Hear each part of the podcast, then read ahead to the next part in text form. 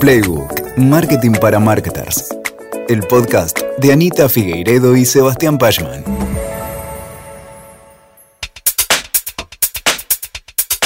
Anita está parada en el local de Little Aquevara en el Unicenter Shopping. Es jueves, previo a un feriado. Tiene solamente 15 minutos hasta que sean las 10 de la noche, horario en el que cierra la tienda de ropa y todas las otras tiendas del mismo shopping center. Su intención es resolver bien tres regalos de nacimiento, destinados a tres bebas nuevas y muy esperadas en la familia. Amalia, la primera hija de Lu, prima de Sebas, que nace en enero. Jazmín, la primera hija de Floppy, prima de Anita, que nace en noviembre. Y finalmente Carmela, la sobrina número 12 en la familia Figueiredo y tercera hija de Nacho y Roma, que nacería en dos semanas en octubre. La dinámica de eventos sociales había hecho que Sebas y Anita quisieran tener los tres regalos antes del siguiente sábado al mediodía. Este fin de semana tenían previsto encontrarse con dos de las tres familias embarazadas y era una buena oportunidad para estar presentes en este momento importante a través del gesto de regalar. Sebas y Anita adoran hacer regalos. Anita cree que es buena eligiendo el regalo perfecto. Pero hoy le cuesta elegir. Y ahí está ella, en el local de ropa, parada frente a una selección de vestidos pequeñísimos, intentando inclinarse por unos o por otros. La historia de esta compra no había empezado en ese momento. Y corría riesgo de no terminarse ahí y estirarse hacia el feriado del viernes o a la mañana del sábado. Antes de llegar a Little Akihabara, ella había pasado por Paula Candanvers más temprano. E incluso antes de eso, Anita había investigado online en las tiendas especializadas de Como a Besos y Little Paradise.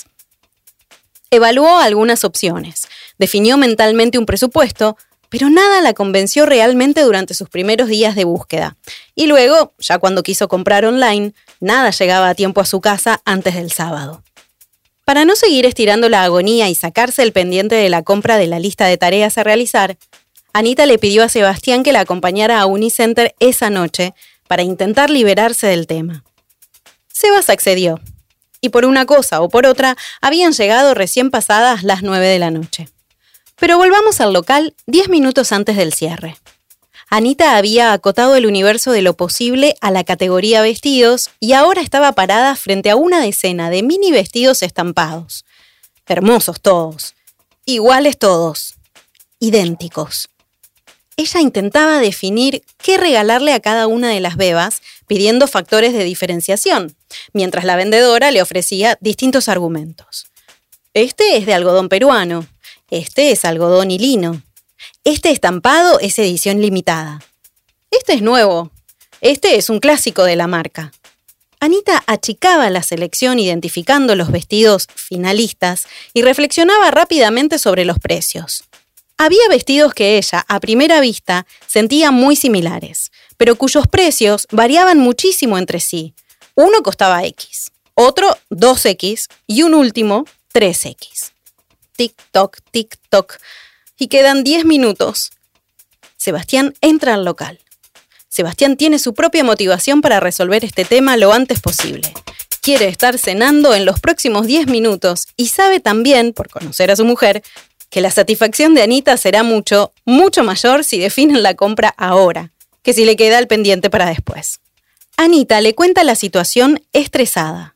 Sebastián mira perplejo y como si fuera la cosa más simple del mundo, resuelve, deja el vestido de X, compra dos vestidos distintos de precio 2X para nuestras primas y uno 3X para nuestra sobrinita. Así, Sebastián resolvió la compra sin siquiera mirar los vestidos, en función del precio escrito en lápiz en la etiqueta. El precio fue, como es siempre, un indicador de valor. Y con tres vestidos de beba en tres hermosas bolsas, esta pareja salió del local satisfecha, con sensación de compra muy bien resuelta. Hola, soy Lula Sarte, marketer, actriz de voz, estudiante de locución, madre de dos y miembro del equipo de Proteína Marketing. ¿Y esto? Es Playbook. ¿Qué precio le ponemos a esto? La estrategia de precios no es cualquier tema, ni mucho menos. ¿Qué cosas son las que hacen que algo sea percibido como caro o barato? ¿La calidad siempre tiene que estar asociada al precio alto? ¿De qué hablamos cuando hablamos de precios psicológicos? ¿Es suficiente conocer los costos de nuestra operación para determinar el precio adecuado? ¿Qué pasa con la impresión sobre nuestros precios cuando se hacen muy frecuentemente descuentos y promociones? Determinar nuestra estructura de precios es uno de los principales desafíos a los que nos enfrentamos los marketers. Por eso, acompáñame hoy a conversar con Sebastián Pashman y Anita Figueiredo, profesores y consultores expertos en marketing estratégico, sobre distintos aspectos que hacen a la estrategia de pricing. Hablaremos de los siguientes temas.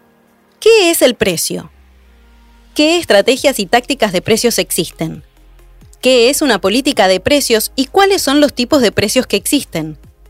¿Qué factores afectan las estrategias de fijación de precios?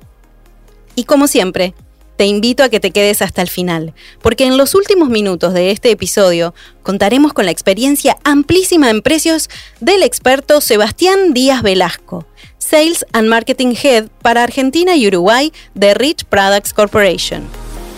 ¿Empezamos? Hola Anita, hola Sebas. Les doy la bienvenida a un nuevo episodio de Playbook. Hola Lu, qué alegría estar acá y hola también a vos que estás ahí escuchándonos. Hola Lu, qué lindo volver a encontrarnos acá. Hola Anita. Hola, llegaron los precios a nuestro podcast y claro que tenían que llegar, es un tema importantísimo. Claro, le iba a tocar su momento a la actividad de pricing. Es un tema imprescindible, pero empecemos de a poco, por favor. Hablemos primero de definiciones. ¿Qué es el precio? Ah, bueno, a ver. Definiciones hay muchas. Pero digamos que una forma de poner en concepto lo que es precio es decir que el precio es la cantidad necesaria que alguien, una persona, necesita intercambiar para adquirir un bien, un servicio o conseguir un determinado objetivo. Suele ser una cantidad monetaria. Sí, sí, suele ser.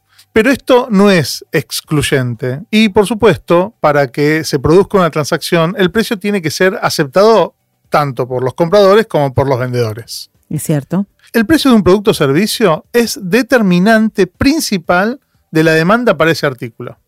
El precio afecta el posicionamiento del producto y el precio de todos los productos de una marca afecta a su vez el posicionamiento de la marca.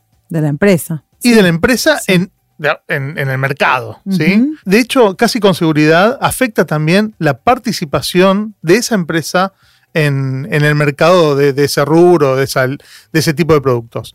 Como resultado, el precio termina determinando el ingreso global de la compañía. El precio es el elemento del marketing mix que produce ingresos. Los otros producen erogaciones. Eso no lo dije yo, lo dijo hace muchos años Philip Kotler cuando se refirió a la P de precios dentro del esquema de las 4 P el marketing, en el marketing mix, ¿no? Y es cierto que, como mencionaba Sebas, el precio es una de las variables con mayor impacto sobre los resultados de una empresa. Un precio de venta es la cantidad que establece un vendedor para la adquisición de los bienes o servicios que ofrece a sus potenciales compradores. Este monto representa el valor económico que tienen los bienes o servicios para el mercado. Por eso son tan importantes los precios al construirnos hacia el mercado como marcas. No es un tema a subestimar. El precio es justamente la cantidad que paga el cliente y determina, como dijimos, el ingreso de la empresa y la realización de los objetivos del negocio. Por lo tanto, determina su supervivencia. Por eso las decisiones de precio tienen un profundo impacto en la estrategia de marketing y deben ser coherentes, ¿no? Y complementarse con otros elementos de la mezcla de marketing. Cuando hablan de precios con otros marketers, ¿Qué dudas aparecen con más frecuencia? Es una muy buena pregunta. De hecho, podríamos decir que hay dudas estructurales, como por ejemplo no saber la rentabilidad que tiene para la compañía una determinada venta o transacción, por ejemplo, porque no se tienen reportes actualizados que permitan evaluar eso. Eso es, una de las dudas que aparecen. Sí, también hay otras dudas que son quizás más conceptuales, no tan estructurales, como por ejemplo cómo cobrar los servicios adicionales a un determinado producto o servicio. Tengo un precio por un determinado paquete, pero me piden adicionales y no sé cómo cobrarlos. Sí, tal cual, eso puede pasar, puede pasar que no se sabe o no se encuentra la manera de cobrar por todos los servicios extras que brindan a los clientes eh, una determinada marca o una determinada compañía alrededor de la venta principal. Eso la verdad que lo vemos frecuentemente. Es bastante frecuente y otra duda también que, que aparece es cómo o cuándo actualizar precios en un contexto inflacionario. ¿Cada cuánto aumentó los precios en Argentina? Bueno, magia, ¿no? Eh, ¿Me baso solamente en los costos de reposición de la mercadería para hacer esos precios? Otra consulta típica tiene que ver con cómo fijar precios hacia el canal distribuidor, esta nos pasa siempre, ¿no? O mayorista o retail, y lograr, escuchen esto, que los distintos canales no compitan de manera virulenta y consigan entonces empujar el precio del producto a la baja. Esto, nada, eh, la semana pasada lo discutí dos veces en dos, en dos reuniones separadas. O también, cómo lograr que los clientes finales tengan un mismo precio y no el precio que define el canal, ¿no? Independientemente, la misma experiencia de precio, eh, independientemente del canal que elijan para comprar. Sí, incluso en esa estructura también lo que se juega es la rentabilidad del canal, ¿no? Cómo, Mm. cómo le permitimos también ganar dinero al canal. eh, y, sin, y sin que esa, ese margen que le damos no sea utilizado para ir a la baja, justamente. Eh, y también nos encontramos con la duda, o, o mejor dicho, la reflexión respecto de precios de lista, ¿sí? que tal vez no reflejan del todo la realidad ya, ¿no? porque son un punto de referencia. Pero bueno, entonces cuando yo tengo precios de lista, ¿qué pasa cuando solo vendes a precios descontados o en promoción? Claro. ¿Cuál es el precio real de ese producto o servicio? O sea, el precio de lista, ¿es, es algo o, o pierde totalmente la, la- la validez? Es un problema cuando la compañía, eh, cuando dentro de la compañía pensamos que solo los descuentos nos sirven para movilizar ventas o cuando nuestra fuerza de ventas cree que solamente puedes vender eh, por precio, ¿no? Cuando, o sea, siente que todas las ventas se definen únicamente por precio. Sí, ah, cuando, cuando se plantea eso yo pregunto, si solamente vendemos por precio, ¿para qué está la fuerza de ventas? ¿O para qué está el resto de Siempre la haciendo organización? amigos en lugares, Sebastián, ¿no? Sí. es Bueno, cierto. pensemos. Eh, es una gran, igual es una gran pregunta. Siempre generando preguntas. Sí, así como también es importante entender cómo vamos a jugar desde la marca cuando nuestros competidores hacen de manera permanente movimientos de precios que nos presionan. Ay, sí. Y también es bastante habitual que marketers y comerciales tomemos el costo del producto o servicio como punto de partida para la fijación de precios. ¿No es así? Ah, este tema, Dios. Es un tema enorme, enorme. Eh, el de precios versus costo. Y qué cuidado hay que tener cuando pensamos en los costos como únicos determinantes de la fijación de precios. Incluso muchas veces puede ser un problema hablar de los costos al justificar un precio frente a un cliente. De hecho, no es nada buena idea fundamentar la argumentación de nuestra fijación de precios en los costos de producción o de estructura que tenemos. En líneas generales, es mejor con los clientes no hablar de costos. Los costos, por supuesto, por supuesto, son muy importantes para determinar nuestra rentabilidad, pero deberían quedar lo más puertas adentro posible de la organización. 100%. Porque ¿qué pasa? Eh, aquello que realmente motiva a nuestros clientes a elegirnos no tiene nada que ver con el costo de que, que nosotros tenemos por producir lo que producimos. Y, a- y aún así la argumentación esa vos la ves que se transparenta el cliente y es un error. Sí, ay, no, no sabes lo que me, me aumentaron los costos de los lo que sea. Sí, entonces te cobro tanto. ¿no? ¿Y, a mí qué? ¿Y a mí qué? O sea, no, no es ¿Y a por mí ahí. qué? No es Total. por ahí. El costo realmente es una variable interna de la compañía que por supuesto tenemos que conocer y que por supuesto es relevante para entender cuánto dinero la compañía gana con la venta, ¿no? Pero es totalmente irrelevante para los clientes en cuando en el momento en el que definen si pagan o no el precio que fijamos. Cuando un cliente o una clienta está comprando una crema de una marca de lujo, por ejemplo, una crema de la Mer, no piensa en el costo de fabricación de la, de la crema, piensa en la promesa que la marca está haciendo. Los clientes son completamente indiferentes a nuestros costos y solo debemos considerarlos a los efectos de definir un piso por debajo del cual el precio nunca debería caer y para calcular nuestros márgenes, pero no para definir el precio. Eso, menos foco en los costos, más foco en el valor que recibe el cliente. Pensando en ese valor, tenemos que evaluar nuestras oportunidades en materia de gestión de precios. Pensar primero en los costos para definir precios representa dejar siempre plata sobre la mesa, ya que no va a reflejar el valor para el cliente, que es lo que realmente determina la decisión. Eso, eso, eso es justamente lo importante. El valor. Por eso, cuando hablamos de valor, tanto en productos de baja o ninguna diferenciación, o cuando esa diferenciación no se comunica bien, el precio termina siendo un factor clave en la decisión de compra. Claro, y tengamos en cuenta también que el propio precio es siempre un indicador que posiciona. El precio alto suele ser una señal o una indicación de una propuesta superior. Entonces, si como marca queremos transmitir que ofrecemos una propuesta superior, el precio no puede desmentir eso. Qué interesante eso que acabas de decir. El precio no solamente es un resultado del valor, sino que también construye Claro. ese valor. Sí. Pero me quedé pensando en esto último, ¿cómo se desmiente un precio? Ja. Se desmiente con descuentos permanentes, por ejemplo. ¿Sí? Con Mm. liquidaciones todo el tiempo, con bajas o recortes de precios ante cualquier amenaza de perder un cliente o en respuesta al accionar de un competidor. De hecho, lo que hacemos con eso es generar mercenarios. Mucha duda además. Sí, y aparte, para, para. ¿Por qué me estás bajando ahora? ¿Por qué siempre me puedes bajar? ¿Siempre me puedes bajar? ¿O solamente me bajás cuando pataleo? ¿Cómo es eso? No, y por otro lado, si yo veo, no sé, una- un, un objeto en donde yo no puedo regatear o, o cambiar el costo, pero lo veo siempre el 50% de descuento, decís, oh, ¿cuál es el costo real? Sí. ¿no? ¿Cómo ven? Mira. Los, los bazares en, en Cabildo, que siempre están al 50% de Siempre están por cerrar. Siempre están por cerrar. Siempre vos están por decís, cerrar. pero, Sí. está, pero desde Hay productos históricos así, ¿no? Hay productos históricos que dicen eh, 50%. Nos vamos. Bueno, No, hay, ¿viste? hay todo un negocio de colchones vamos. Sí, colchón. que bueno, se vamos a basa hablar de los colchones, 100%. ¿no? se basa en descuentos. Sí, bueno, sí. decías- Los colchones es hermoso. O sea, Es siempre hermoso, compras siempre- el 50% de descuento. siempre, y pero aparte te hacen unos descuentos que, en fin, No importa cuándo escuches esto. no importa. Va a haber un colchón al 50%. Siempre. Dios mío. Busca lo que lo vas a encontrar. Anita, vos decías recién que el precio alto suele ser una señal de una propuesta superior.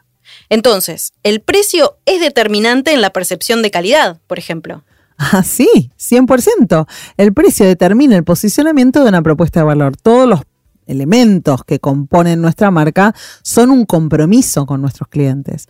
Es lo que esperan de nosotros cuando compran nuestros productos y servicios. El precio es tan importante para el valor de la marca como otros factores de diferenciación, ya que una de las funciones de precio es transmitir un mensaje de calidad. Por lo tanto, puede influir en el lugar conceptual que ocupa la marca en la mente de nuestra audiencia target. Como la garantía de nuestra marca no está explícita, no es algo que esté ahí vi- súper visible, muchas veces vemos que las empresas fijan precios sin saber exactamente lo que están comunicando con esos precios a sus clientes. Y cuando fijamos precios, estamos fijando expectativas. 100%. El posicionamiento de precios es el acto de poner un precio a un producto o servicio que se encuentra dentro de cierto rango de precios. O sea, hay un mercado para ese producto, ¿no? Hay un rango de precios. Y ese posicionamiento indica dónde se sitúa un producto en relación con sus competidores de un determinado mercado, así como en la mente de los clientes. Entonces, yo veo una cartera y yo no sé, es caro o barata respecto de qué? De otras carteras, ¿no? El posicionamiento de precios también tiene un impacto en sí si un producto es visto como barato, precio bajo, o no, precio alto. Por eso, ante la duda, siempre, escuchen esto, hay que poner un precio alto antes que bajo. O sea, tirando a, la, al- a, lo alto y no a lo bajo, porque A es más fácil de solucionar si nos equivocamos.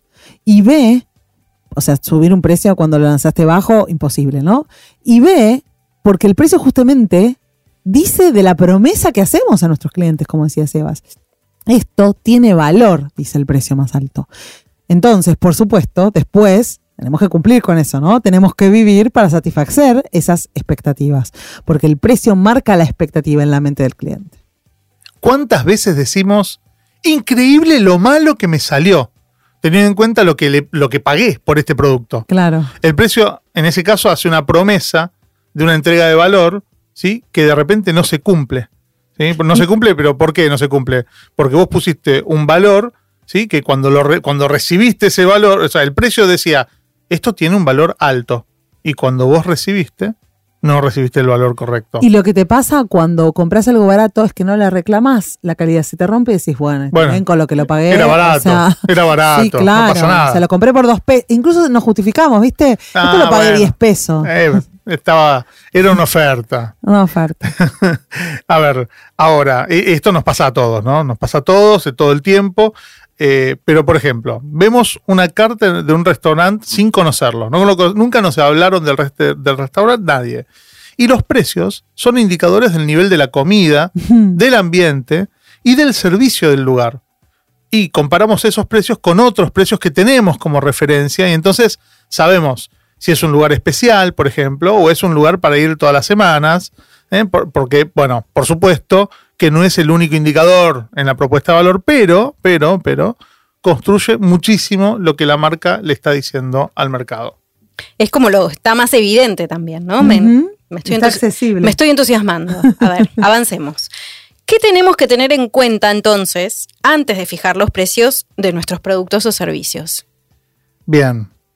Eh, a pesar de que fijar el precio en función del costo es algo que no es aconsejable como venimos conversando, por supuesto que hay que conocer los costos para que nos establezcan un piso de fijación de precios. O sea, ahí funcionan como un indicador. los No hay que desconocer No, los costos, no no, estamos desconocer. diciendo No eso. estamos diciendo No, eso. claro, no, porque no podemos vender por debajo de los costos. ¿no? Sería, Claramente. dale, ¿no?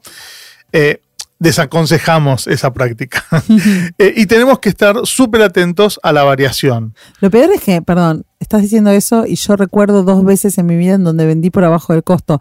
Pero bueno, sí, se desaconseja y no es sostenible, ¿no? Claro, no es O sea, sostenible. si tenés un clavo en el depósito y te lo tenés que sacar de encima, podés por ahí regalarlo. ¿Cuál a, es a el veces costo? es mejor regalarlo. Bueno, pero exactamente, porque ahí vos tenés otros costos asociados que tienen que ver con el costo financiero, con el espacio, sí, con, porque destruirlo es más caro. Nos ¿sí? pasaba. Sí, sí, Pasa, claro, claro, claro. claro. Ahora, el costo, el costo, que se ve afectado muchas veces por el impacto de la inflación, la escasez o no de talento, la disponibilidad de materia prima, la presión impositiva y un montón de otros factores que lo componen, nos da un primer elemento, un primer factor para contemplar en la decisión que vamos a tomar sobre los precios. Otra cosa importante es entender mi proyección de ventas a la hora de fijar precios, porque va a haber no solamente costos variables, sino también costos fijos y costos estructurales de la compañía a cubrir. Entonces no es lo mismo si vas a vender 10 unidades que 100, ¿no? Además, no es lo mismo fijar precios para vender una decena de servicios o productos al año que varios millones y millones de unidades de lo mismo. De hecho, a un determinado precio, el mercado me va a comprar una cantidad determinada de ese producto o servicio. Y a otro precio, la cantidad que me van a comprar es diferente a esa.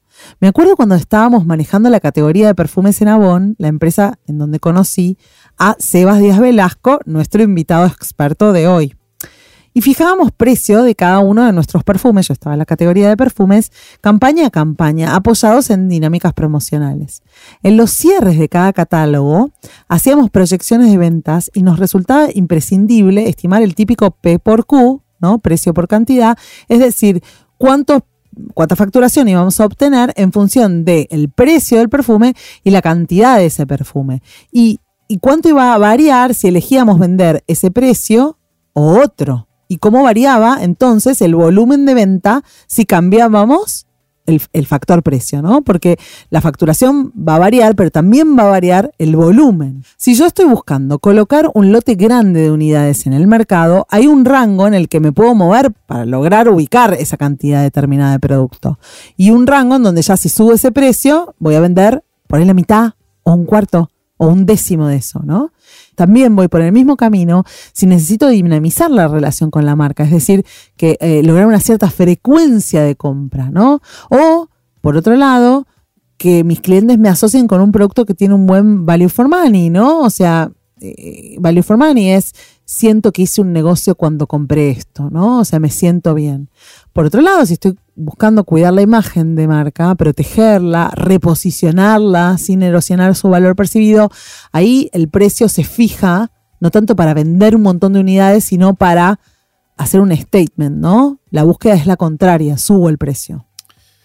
También eh, a todo esto, y por supuesto, digamos, hay, hay cuestiones que tenemos que tener en cuenta, como por ejemplo observar y entender a la industria.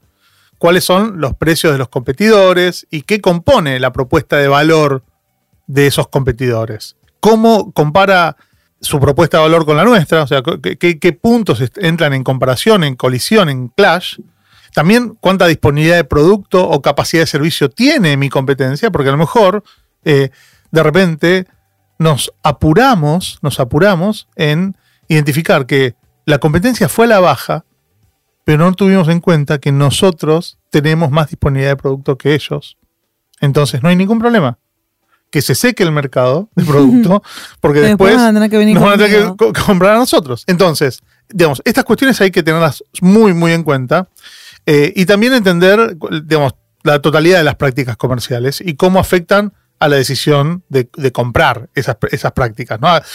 ¿Cómo afectan a la decisión de comprar por parte de nuestra audiencia, nuestro target, de- del público al que nos dirigimos los dos, tanto nuestro competidor como nosotros? Porque el precio no es solo el precio, también es la financiación de ese precio.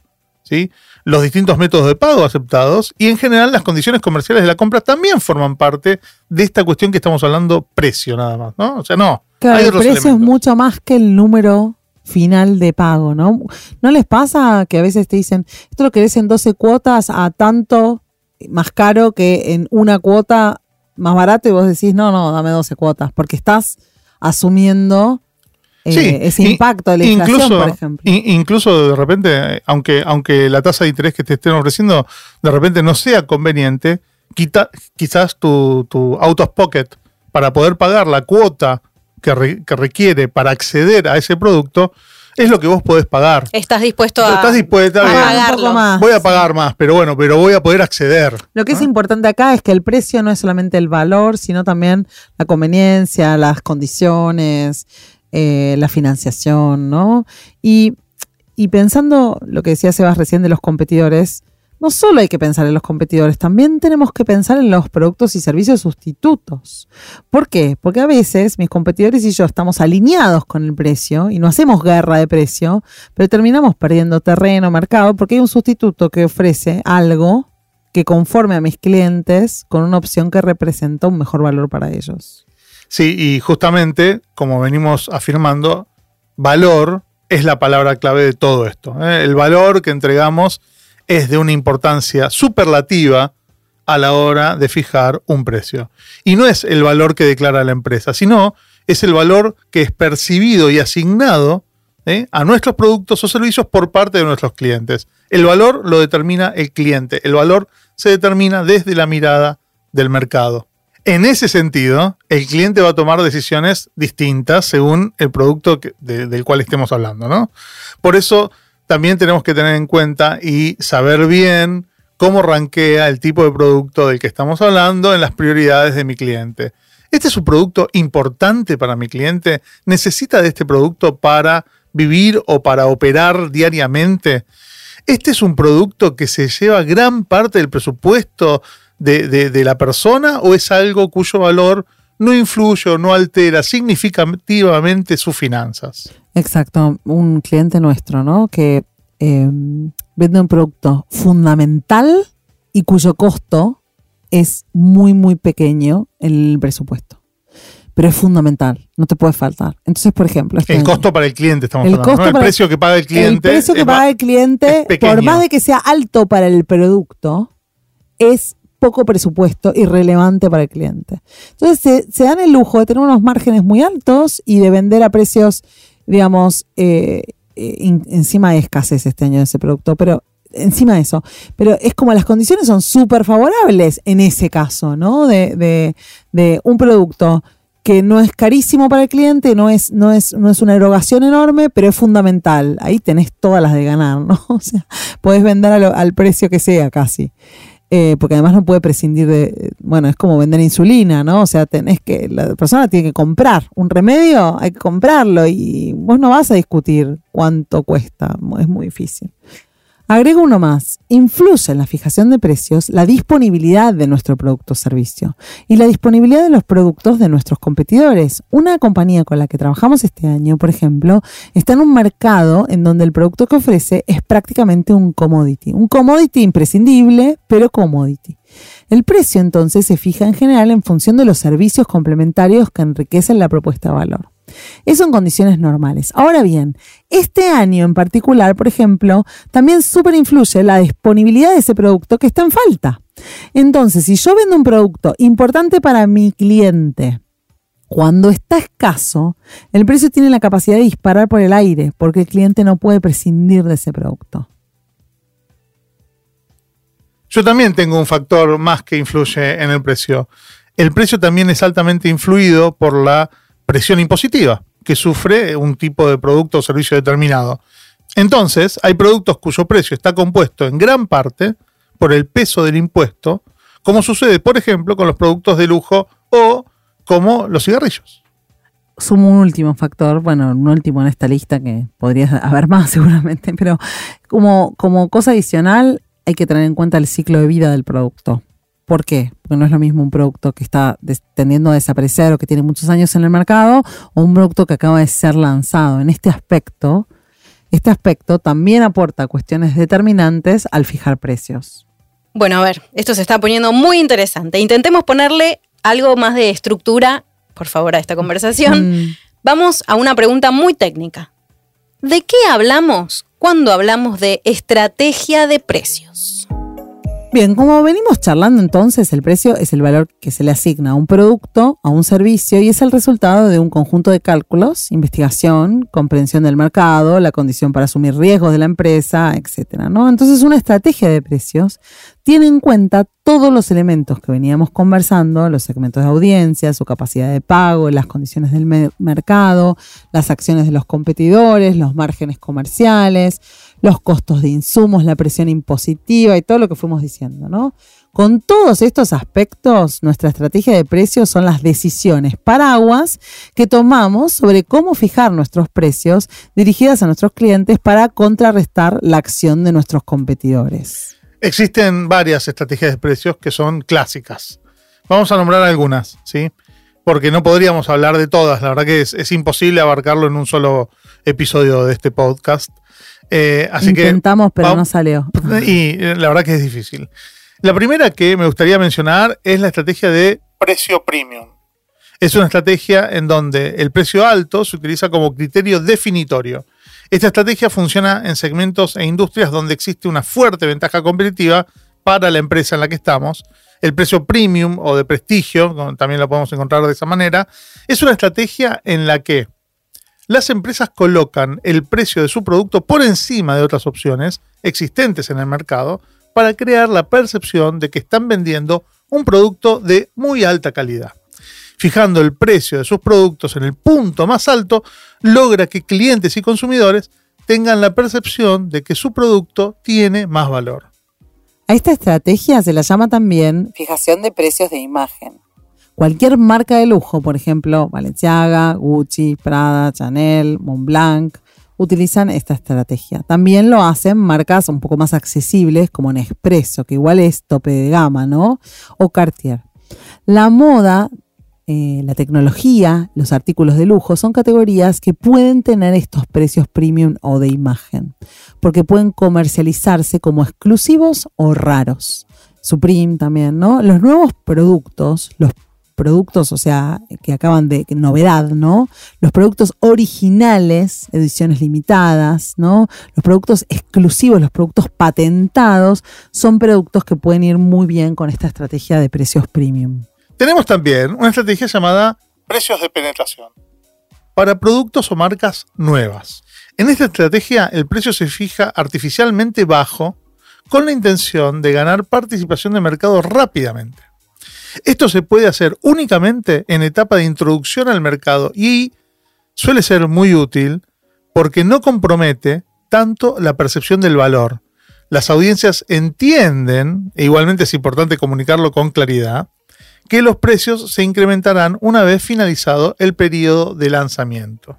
Claro, por ejemplo, se me ocurre el ejemplo de Disney Plus, la plataforma de streaming de Disney, que se lanzó en Argentina y creo que en Latinoamérica con un abono mensual a un precio muy, muy, muy por debajo del precio de referencia que era Netflix en su momento, ¿no? Esto teniendo, o sea, fue por un año, ¿no? Y esto, teniendo en cuenta el poder de contenido, las propiedades de Disney, la propia marca, a largo plazo era evidente que no se podía mantener, ¿no? Pero dijeron, es una promoción, es un precio de lanzamiento vigente durante un año y ahí muchos nos metimos con Disney Plus. De hecho, en un servicio de suscripción no es nada infrecuente tener una estrategia por la cual los primeros meses el precio es cero o un precio muy bajo. Eso baja muchísimo la, la, barrera de entrada del producto y puede funcionar enormemente para atraer nuevos clientes, entendiendo que el valor del cliente en una suscripción es en el tiempo, no es una cosa puntual, ¿no? Y tenemos otra estrategia, que es precio económico, diferente a la anterior, a la que estaba diciendo Anita. Para adoptar esta estrategia, la de precio económico, hay que cuidar mucho cada costo. ¿Por qué? Porque si vamos por este camino, vamos a manejar márgenes muy finitos, muy, muy finos.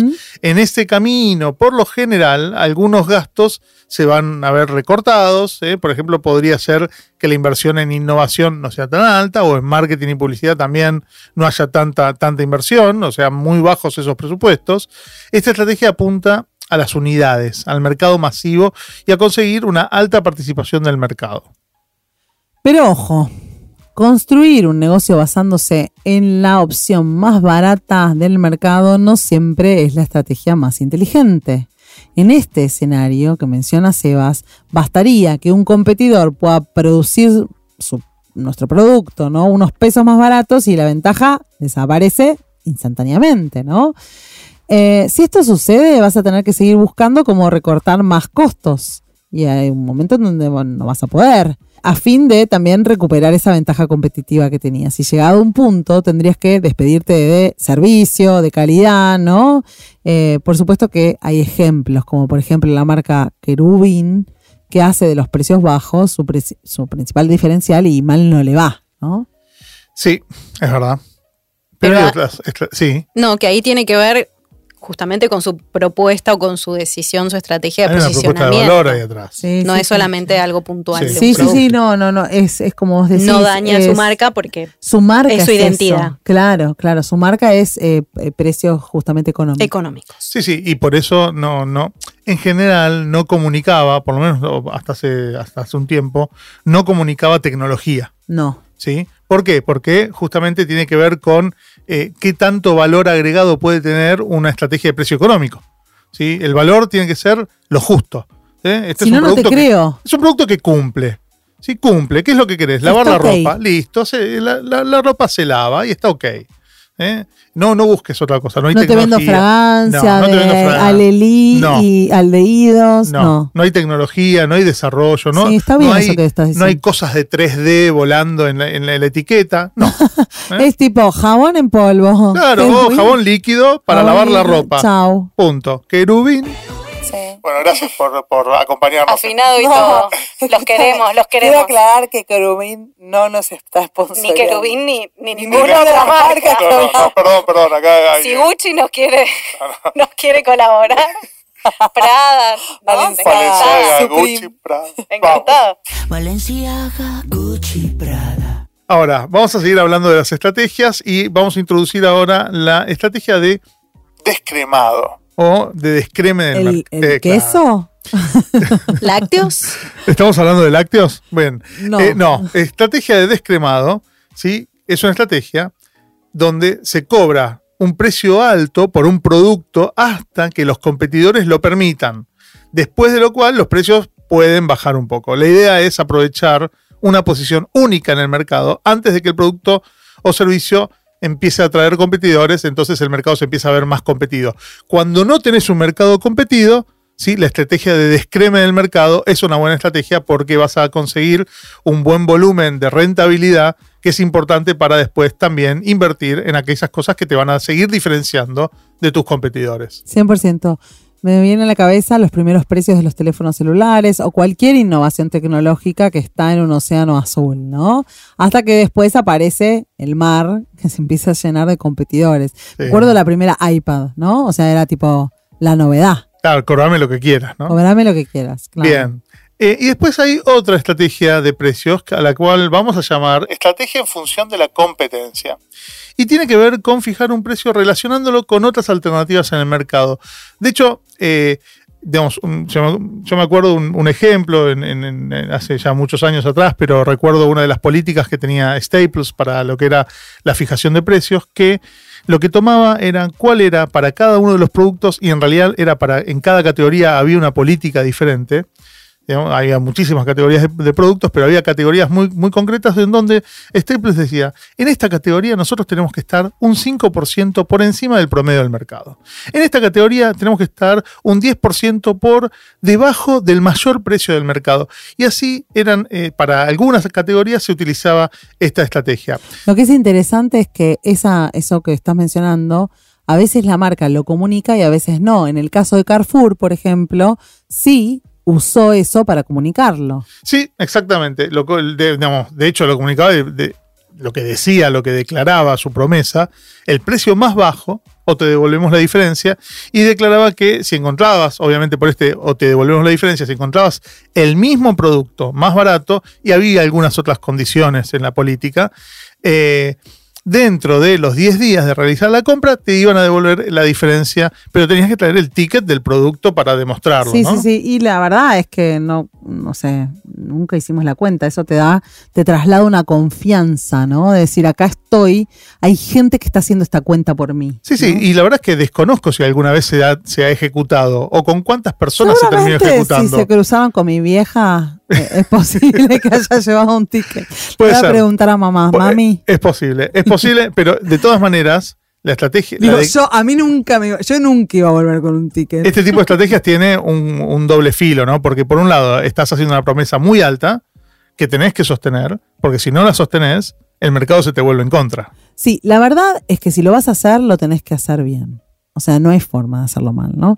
Bueno, y tengo otra estrategia que se llama. ¿No? ¿Querés que siga hablando de estrategias, Anita? ¿O crees que.? Yo creo que podríamos seguir horas mencionando distintas estrategias de precio, pero te voy a cortar acá porque tenemos eh, la estrategia de precios paquete, no sé si querés contar, pero bundles o combos, la estrategia de precios por geografía, la estrategia de precios freemium, acá tenemos una lista. Sí, estrategia de precios por contexto. discriminación de precios, el producto cambia el precio según el canal, eh, precios psicológicos, que no lo vamos a mencionar nosotros ahora. No, podríamos estar literal horas hablando. Lu, no sé qué querés, si querés seguir con esto, otra cosa. Me doy cuenta de que no podemos con todas, ¿no? porque estaríamos mil horas. Así que quiero que me cuenten una más. Ok. Hay estrategia de precios estáticos y también hay precios dinámicos. ¿Qué me cuentan sobre la diferencia entre ambos? Anita te cuenta. A ver. Mira, yo te cuento. La fijación de precios estáticos es la que en una situación determinada los precios siguen siendo los mismos para todos los clientes, ¿no? No importa la situación día tras día, por un determinado periodo de tiempo, es decir, hasta que cambie la lista de precios, el precio es el mismo para todos. Mientras tanto, en la fijación dinámica de precios, todos lo sufrimos y todas, la empresa ajusta sus precios para adaptarse a los distintos puntos de precios que los clientes están dispuestos a pagar. Los precios dinámicos son aquellos que tienen la flexibilidad suficiente para acompañar en tiempo real las variaciones de la oferta y la demanda. Estas estrategias buscan definir el precio adecuado para cada cliente en cada momento y situación de compra. Se implementan a través de herramientas de software que trabajan con gran volumen de información, con gran volumen de datos y la capacidad de evaluar comportamientos de los usuarios a gran escala. Claro, los precios dinámicos han revolucionado aspectos de la gestión de precios, dando a algunos negocios como las aerolíneas, los hoteles, los parques temáticos, los recitales, los festivales, la palusa, la capacidad de, apro- de aprovechar los comportamientos y los datos de los consumidores para ajustar los precios en tiempo real e impulsar las ventas. Esta estrategia funciona mucho mejor cuando la venta es online De hecho, no sé cómo funcionaría si no es online. Tenés razón, es un gran punto, ¿no? ¿Funcionaría si es offline? Eh, yo creo que sí, Pero porque es más difícil. yo creo que sí, porque por ejemplo, no, digamos, por ej- si yo estoy en un hotel ¿sí? y entra una persona a las 12 de la noche buscando Mm. una habitación, Entiendo. ¿sí? puedo tener un precio dinámico. Sí. ¿sí? Eh, Sí, y si entra la misma persona, pero a las 12 del mediodía buscando una habitación, sí, es, es, es precio con reserva o precio sin reserva. Exacto. Está bien, está bien, perfecto. Pero sí es verdad que, digamos, en este caso, en este caso, el que estamos hablando, online funciona mejor porque puede manejar una, una complejidad de datos muy superior a una política o a determinadas reglas que definen si el precio se modifica por determinado contexto. Perfecto.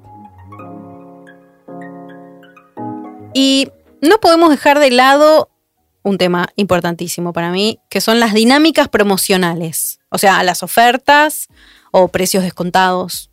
A ver, ¿para qué hacemos promociones? ¿Te imaginas si nos íbamos de este capítulo sin hablar de esto? Tenés que razón. para mí es súper importante. Yo busco la promoción. Hiciste bien en preguntar. Dame una promoción. Un precio promocional es una herramienta de marketing para aumentar el valor percibido de la compra del consumidor, bajando el precio, pero siempre evidenciando el precio anterior. Eso es muy importante, ¿no? Oferta y te dan un precio. No, no. ¿De dónde a dónde, no? Para introducir el concepto de oportunidad. Es una herramienta de motivación para persuadir al cliente a comprar ahora y no dejar pasar la oportunidad. Pero ojo, ojo, que las dinámicas promocionales tienen un límite. ¿sí? Mucho descuento desp- despierta suspicacias en la audiencia y hace pensar o repensar acerca de si el valor es real. Bueno, ¿sí? Si el valor que está obteniendo. volvemos a los colchones. Ahí estamos. Ujú. 80% de descuento todo el año. Ah, bueno. Entonces, ¿cuál es el precio del colchón? Eh, mira, es, eh, es un consejo interesante esto de entender que hay momentos del mercado, como por ejemplo los eventos como Cyber Monday o la liquidación de cambio de temporada eh, o, o Navidad, que el descuento no daña a la marca o no la daña tanto. En esos momentos el descuento está aceptado y es esperado. En otros momentos, un descuento o promoción muy grande pone en duda, como dijo Sebas, los atributos de lo que se está comprando. ¿Y qué pasa cuando el equipo de venta nos dice que nuestros competidores venden más barato? O sea, ¿qué podemos hacer para defender nuestros precios de un pedido de descuento? Primero, no les creas. O sea, tráeme el ticket, sería. Eh, ahí está. ¿Cómo sería? Mostrame ¿Cómo el sería? mail. Anita, contanos cómo es esto. Pasame esa cotización. Primero entendamos en qué argumentación se fundamenta este pedido de descuento. ¿Cómo comparamos nuestra propuesta con la de un competidor? Puede pasar que se compare literal peras con bananas y que realmente nuestra propuesta no sea lo mismo que la del competidor, ¿no? Y nosotros nos asustamos con el precio. El vendedor se asusta cuando un precio más barato eh, en un competidor, ¿no? Pero a veces, eh, evaluando las alternativas, un comprador, un decisor, elige por el más caro, no por el más barato. Mira, mira, hay, hay una cuestión en, este tema en particular que es cuando eh, yo cuando vine un- una persona comercial, una, una persona de la fuerza de ventas, un vendedor, un asesor comercial, y le comunica a su jefe, a su gerente, a- a quien sea, miren, estamos teniendo un problema de precios, la competencia está más barata, entonces no puedo vender. En realidad, yo ahí lo que reflexiono es, esta persona que trabaja para mi compañía no comprende el valor que nosotros estamos entregando y entonces no se lo está contando bien a los clientes. O sea, está entrando en una dinámica, ¿sí? Donde la discrecionalidad que le permite su pensamiento acerca de dónde está el valor solamente lo encuentra en el precio. Si entonces ahí estamos fallando, estamos fallando nosotros como empresa, como marca, para decirle a, a- a mi fuerza de ventas, "Che, mirá que nosotros somos esto, por eso Es- cobramos lo que cobramos. Es un gran punto. De hecho, el orgullo tiene que ver con el significado real de la propuesta de valor. No es solo mi producto o servicio lo que está en juego. Mi gestión, es mi comunicación, es nuestra manera única de hacer las cosas. Ok, compro, pero ¿cómo sabemos que la estrategia de precios es adecuada? Sí, también podría pasar que se, alguien se queje y tenga razón, ¿no? No, por O sea, eso, no hay no, que, por supuesto, por no supuesto. hay que desoír, pero, pero, pero digamos, si vos estás ejecutando un buen Es marketing, una buena pregunta. sí, hay un, hay un proceso, hay un buen proceso por el cual vos tenés conocimiento de lo que está pasando. Primero tenemos que considerar entonces nuestros inputs, la evaluación comparativa competitiva o benchmarks de precios, Eso es muy importante, ¿no? Hablamos sobre la nada, hablemos sin saber, ¿no? O sea, si no sabemos los precios de los competidores, eh, pensamos que estamos caros o que estamos baratos sin saber. Eh, nuestros objetivos de margen, ¿no? De margen bruto, la composición de nuestro propio portafolio de producto, porque, ojo, porque dentro de la misma compañía normalmente hay a veces diferentes marcas que cubren distintas franjas del mercado. Eso puede pasar, ¿no? Como por ejemplo una Good, una Better, una Best, Ah, tipo, hablemos tipo Ala y en, en un episodio vamos a hablar solamente de Good, Better, Sí, Best, porque me parece que es fantástico. Hermoso el próximo, tema, Vamos hermoso el próximo. Me parece que cambia el, el programa, me gusta. Prometemos. Category manager, Management se viene. Sí. Yes. Ay, Dios. Eh, entonces, de nuevo, por ejemplo, tenés la misma compañía, Unilever, Skip y Ala, ¿no? Tiers de precios. Entonces, si vos querés subir el precio de Ala, hay un momento que te chocas con Skip, ¿no? Los precios de esas marcas tienen que estar relacionados y alineados entre sí. Por supuesto, también son inputs la inflación proyectada, la inflación de costos proyectada, las tendencias de mercado. Imagínense, hay, hay tendencias que están siempre a la baja, ¿no? Los, servicios financieros, por ejemplo, ¿no? Los resultados de ventas recientes de la marca. Vengo de no vender un pomo por seis meses. Y bueno, ¿no? Todo eso eh, eh, es importante. Incluso hay compañías que realizan estudios de mercado ad hoc para chequear precios, ¿no? Y, me- y miran informes de la industria. Todo, esto está entrando en una coctelera y recién ahí se puede definir precio. Ahora, hay, un tema súper importante en este, en esto de definir los precios y, creo que está en el punto de lo que nos preguntaba Lu acerca de si viene alguien de la fuerza de ventas y nos dice, eh, la estrategia de precios hay que contársela a nuestra gente. Digamos, tienen que comprender qué es lo que está pasando, nosotros les tenemos que dar información. Si nosotros hacemos una comparativa de precios, y eso es algo importante para nuestro negocio, esa información tiene que estar en manos de quienes gestionan lo comercial. No puede ser solamente información que quede en la mesa del diseño del precio, no, porque a veces esa información también forma parte de la argumentación, de la comprensión y de la mirada que tiene la, la gestión comercial. Pero bueno, no me quiero derivar porque estamos hablando de precios y no de políticas comerciales. Y me- Otro me, tema gustaría. para podcast. Otro podcast. Claro, otro tema. Sí, porque además hay algunas cosas que me gustaría, digamos, que no nos olvidemos de- sobre este tema. eh, y como venimos diciendo, ¿sí? Que es. y en esto, ¿cómo juega el pipeline de innovaciones y el calendario comercial? O sea, ¿cómo impacta nuestra política y nuestra estrategia de precios? Eh, ¿cómo, ¿Cómo juega eso con nuestros precios promocionales? Eh, ¿Tenemos un hecho, equilibrio? ¿sí? ¿Logramos un equilibrio que nos permite seguir nuestros y concretar nuestros objetivos? Está bueno eso porque a veces usamos los productos nuevos para in- introducir precios más altos, ¿no? Entonces, a veces eh, eh, en la innovación o en las ediciones limitadas son formas de equilibrar un, por- un portafolio. Sí, buenísimo, ¿no? Me Este- encantó. Súper interesante este episodio, la verdad, un gran episodio. Y muy grandes los que van a venir, que surgieron de este episodio. Hay que parar de sugerir temas para Tan- podcast por dos años. Salen como de abajo de la alfombra. Tenemos una lista. ¿Para qué dijimos? Category y políticas comerciales. Sí. Good, Perfecto. better, best. Anotado. Hacemos la trilogía.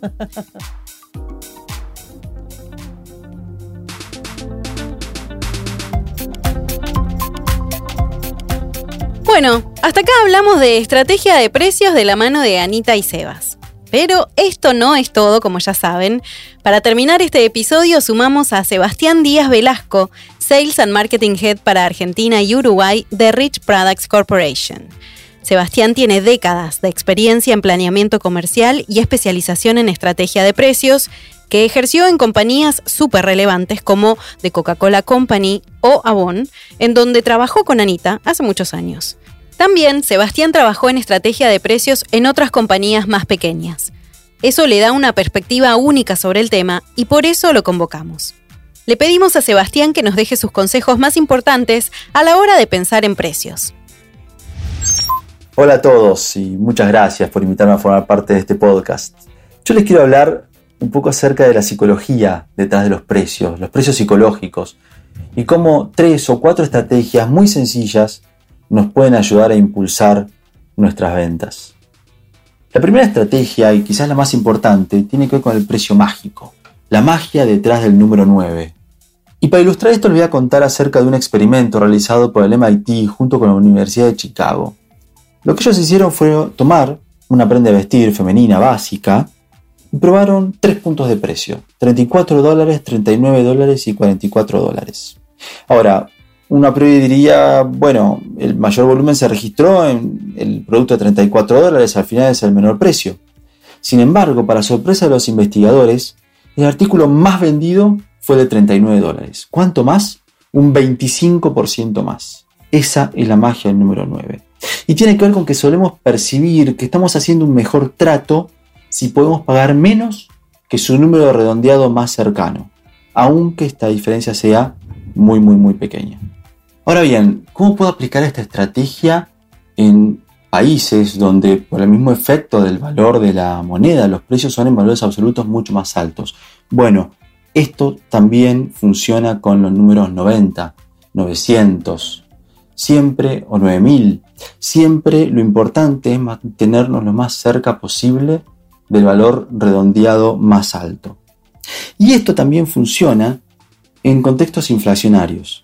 Por ejemplo, si tengo un producto que vale 800 pesos y lo tengo que subir un 15%, el resultado me daría 920 pesos. Bueno, ahora sabemos que podemos ser mucho más efectivos si en lugar de 920 pesos lo ponemos directamente a 990 pesos. Otra estrategia de precios psicológicos muy utilizada son la de los precios de anclaje.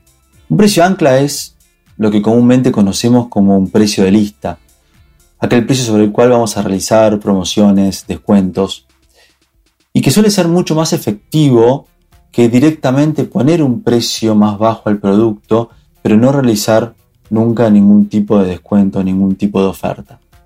Ahora, cuando realizamos esta oferta, siempre entonces debemos poner ese precio ancla que nos va a servir como un punto de referencia para, por un lado, dar la percepción de que estamos recibiendo una gran oferta y, por otro lado, para que el consumidor recuerde siempre lo que vale el producto. Cuando utilicemos esta estrategia también debemos hacerlo con cuidado. Eh, por ejemplo, si yo tengo un producto que vale mil pesos y le hago un descuento del 50% y esto lo sostengo por un tiempo considerable, paulatinamente el consumidor va a tomar estos 500 pesos como el verdadero valor del producto. La oferta, va, nosotros vamos a percibir menos ganancia y la oferta va a dejar de tener efectividad porque el consumidor ya percibió este valor como el nuevo valor del producto. En cambio, lo que debemos hacer es ir cambiando esta profundidad de descuento a lo largo del tiempo, realizar combos con otros productos de nuestro portafolio y por supuesto también publicar nuestro producto al precio de lista. Una tercera estrategia también muy utilizada son los precios comparativos. Y en este punto es muy importante que conozcamos a nuestro consumidor y sus motivaciones. Siempre que compramos un producto existe una relación precio-calidad donde cada factor, el precio o la calidad, van a tener un distinto peso, ¿no? según el producto de que se trate, según la categoría. Por ejemplo, para un producto, para un bebé, no sé, un pañales, seguramente el consumidor y bueno, va a dar más peso a la calidad que al precio. Mientras que en otro producto, que en mi caso no se podría ser un paquete de fideos, bueno, le vamos a dar mayor prioridad al precio. Pero lo cierto es que em, lo que tendemos a hacer las personas para la mayoría de los productos, la mayoría de las categorías, es ir por el precio intermedio. Ir por el precio del medio, que es aquel que, por un lado, nos da la seguridad de que estamos desembolsando menos, pero por otro lado disminuye el riesgo de estar comprando un producto de mala calidad. Por último, es importante siempre prestar atención a cómo presentamos un descuento. Por ejemplo, un descuento del 50% en un producto de 10 pesos, bueno, suena como un gran descuento, 50%. Sin embargo, ese descuento son solamente 5 pesos. Ahora, si tenemos un descuento del 10%, que a priori parecería un poco descuento, solamente un 10%, bueno, si es en un producto de 10 mil pesos, y estamos hablando de mil pesos. Entonces, generalmente, en precios más bajos siempre nos va a convenir hablar de un porcentaje de descuento, mientras que en precios más altos nos va a convenir hablar de un descuento en valores absolutos. Bueno, estas son solo algunas de las estrategias de precio psicológico que se suelen aplicar, la verdad es que hay muchas más y no hay una sola fórmula ganadora. El punto más importante acá es recordar que una parte clave de la gestión eficaz de precios se trata de comprender las motivaciones de nuestros clientes, qué los impulsa a tomar sus decisiones de compra. Así que los invito de esta manera a probar las distintas estrategias, ver el impacto que tienen sus clientes y así ir ajustando la mejor forma de presentar el precio de sus productos y de impulsar su demanda. Muchas gracias. Qué interesantes las palabras de Sebastián y qué lujo enorme poder sumarlo a Playbook. Y a vos, que estás del otro lado, esperamos que este tema te haya sido relevante. A este trío le hace muy feliz que nos hayas acompañado hasta acá. Si te gustó Playbook, compartilo con otro u otra colega marketer. Para seguir escuchándonos, suscríbete en Spotify o en Apple Podcast. Así vas a estar al tanto de los próximos episodios. Y por favor, calificanos ahora mismo, que nos ayuda un montón. También si querés podés buscar la transcripción de este episodio en proteína.marketing barra playbook. Playbook es un podcast original de marketing estratégico pensado para marketers creado por Sebas Pashman y Anita Figueiredo con el propósito de contribuir al desarrollo de la disciplina. Gracias por sumarte y hasta dentro de 15 días. Escuchaste Playbook, Marketing para Marketers. WeToker. Sumamos las partes.